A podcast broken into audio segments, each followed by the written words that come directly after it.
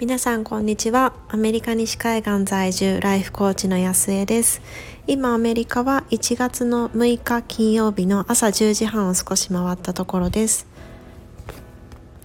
今日は、えー、コーチングを子育てに生かすのに、えー、一番簡単な方法はこれですよということについてお話ししてみたいと思います。コーチングっていろいろな手法があってなんかあの一般的にはたくさん質問されるっていうあのイメージだと思うんですけれども、まあ、もちろんその傾聴であったりそういうものとプラスしてその質問の仕方もあのこういう風なパターンでするとよりあの潜在意識だったりですとかその本当に思っているものにアプローチしやすいですよとか、まあ、いろんないろんなスキルがあるんですよね。でその中で、えっと、子育てに生かすとしたら一番これがいいんじゃないかなというふうに個人的に思っている手法があります。それは、えっと、英語だとバリデーティングっていうふうに言われるんですけれども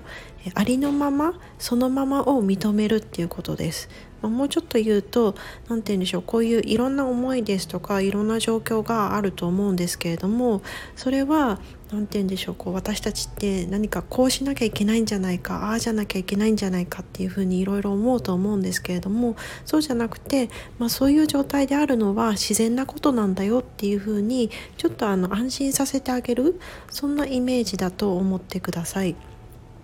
えっと、子どもたちって本当にこう生まれてからあの成人するまで毎日毎日こう成長していく、まあ、私たちもちょっとずつですけれども成長していくんですけれどもその成長がこう著しい時期があの子ども時代だと思います。であの体が大きくなるだけではなくって例えばその脳の細胞であったりとかその感情一つであってもその人がどういうふうに思うかっていうのを察する能力であったりですとか、まあ、そもそも自分がどういう感情を感じているのかこうわーってこう自分の内にあるそれがどういう感情なのかっていうのを感じたりですとか感じるだけじゃなくてナビゲートしたりですとかそれを行動にどういうふうにあの反映させていくかそうこういろんなことがこう要素があのそれぞれのスピードで成長していくんですよね。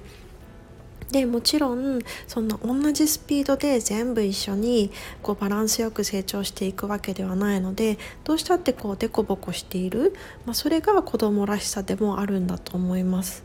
ででもそのデコボコさゆえにそのへこんでるところがあるとどうしても目立ってしまいますよね。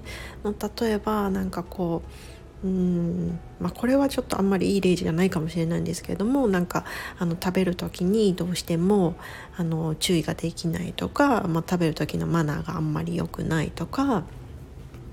まあ、もしくはちょっとこうわってこう怒りがあると抑えられずにすぐ手が出てしまうとか、まあ、そういうこうへこんでるかなってこう、まあ、大人のこう目からして見るとへこんでるっていうふうに思ってしまうところがあるとどうしたってこう目立ってしまうしであのそういうこう目立ってしまうそういう部分に関して私かなり以前はあの厳しく注意していた気がします。でやっぱりそれってその社会生活を送っていくためにあのまあそこまで強く思ってなかったのかもしれないんですけれどもどうしてもその正していかなきゃいけないしつけていかなきゃあのこの子の将来のためにしつけをした方がいいんじゃないかみたいなこう気持ちがやっぱり強かったように思います。でもそのコーチングをあの学んでいって自分でもそのセッションをさせていただけるようにどんどんなっていっていてだからこう一番最初にこのバリデーティングありのまま認めるそれは自然なんだよっていう風にあに安心させるっていうのがものすごく重要なんだっていうことを徹底的にこう叩き込まれるんですよね。そうするとこう自分の日常生活を振り返ってみたりなんかそういうこう叱りたいかなっていう風に思うタイミングであれ？これっていいんだっけ？っていう風になったんですよね。だってこうどうしても親の目線としてずっと見てたんですけれども、まあ、あのいわゆるそのイヤイヤ期だって自分の自我は目覚めてきているのにでもその体が動かないとかと思うようにいかないとかそういうのでなんかフラストレーションが溜まってそういうふうにイヤイヤしてしまうとかなんかそういう話を聞いているとやっぱり子どもたちの方目線から見るとその凸凹さがゆえに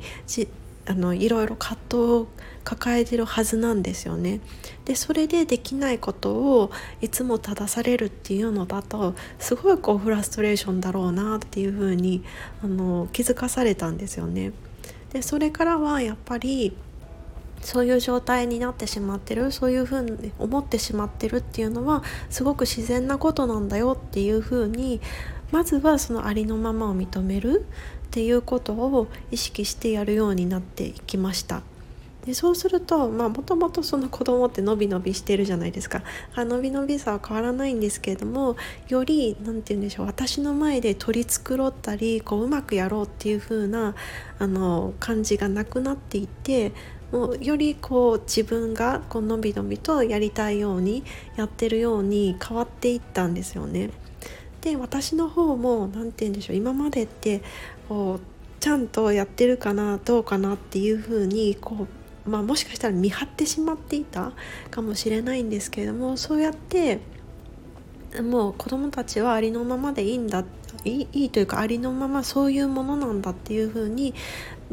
認めていくことで自分の態度としてもそれを認めていくようになっていてで私自身も何て言うんでしょう今この瞬間の子どもたちのこのありのままが、まあ可愛いところもあるしもちろん大変なところももうなんかうんって思ってしまうところもあっても、まあ、でもそういうものなんだっていうふうに受け止められるように変わっていきました。で結局そのさらに言うとありのまま認めるっていうことは子どもの未来を信じられる子どもの未来を信じて待つっていうあの態度にもつながっていくと思うんですよね。そしてこういう全部のことが子どもたちが例えば何か何か言われないと動けないとかこう言われていつも正されるっていうようなものじゃなくて本当に自分から自発的にやりたいことをどんどん進めていくその心を持ち続けることですとか自分を大好きなままで自分は何でもできるで周りも自分の味方をしてくれるそういうこう心の土台を作っていくんだろうなというふうに感じています。今日はコーチングをあの学んできたことでその中で子育てに生かす一番一番簡単というか一番大切な手法についてお話ししてみました。なかなか子育てってなんかこうすべきだああすべきだっていうなんかノウハウはいっぱいあってでそれをいっぱいなんかやらなきゃいけないみたいにあの思ってしまっているすごく真面目なママさんも多いと思うんですけれどもでもそういうことじゃなくて、まあ、まずはその自分のコンディションを整えることであったり本当にその子どもたちのありのままを認めるこんな簡単なことであの責任感ですとかプレッシャーの中での子育てからもっと軽やかに自分も子供ももっともっとこう楽しめる子育てに変わっていくんじゃないかなっていうふうに思っています。どなたかの考える参考になっていたら嬉しく思います。では皆さん今日も素晴らしい一日をお過ごしください。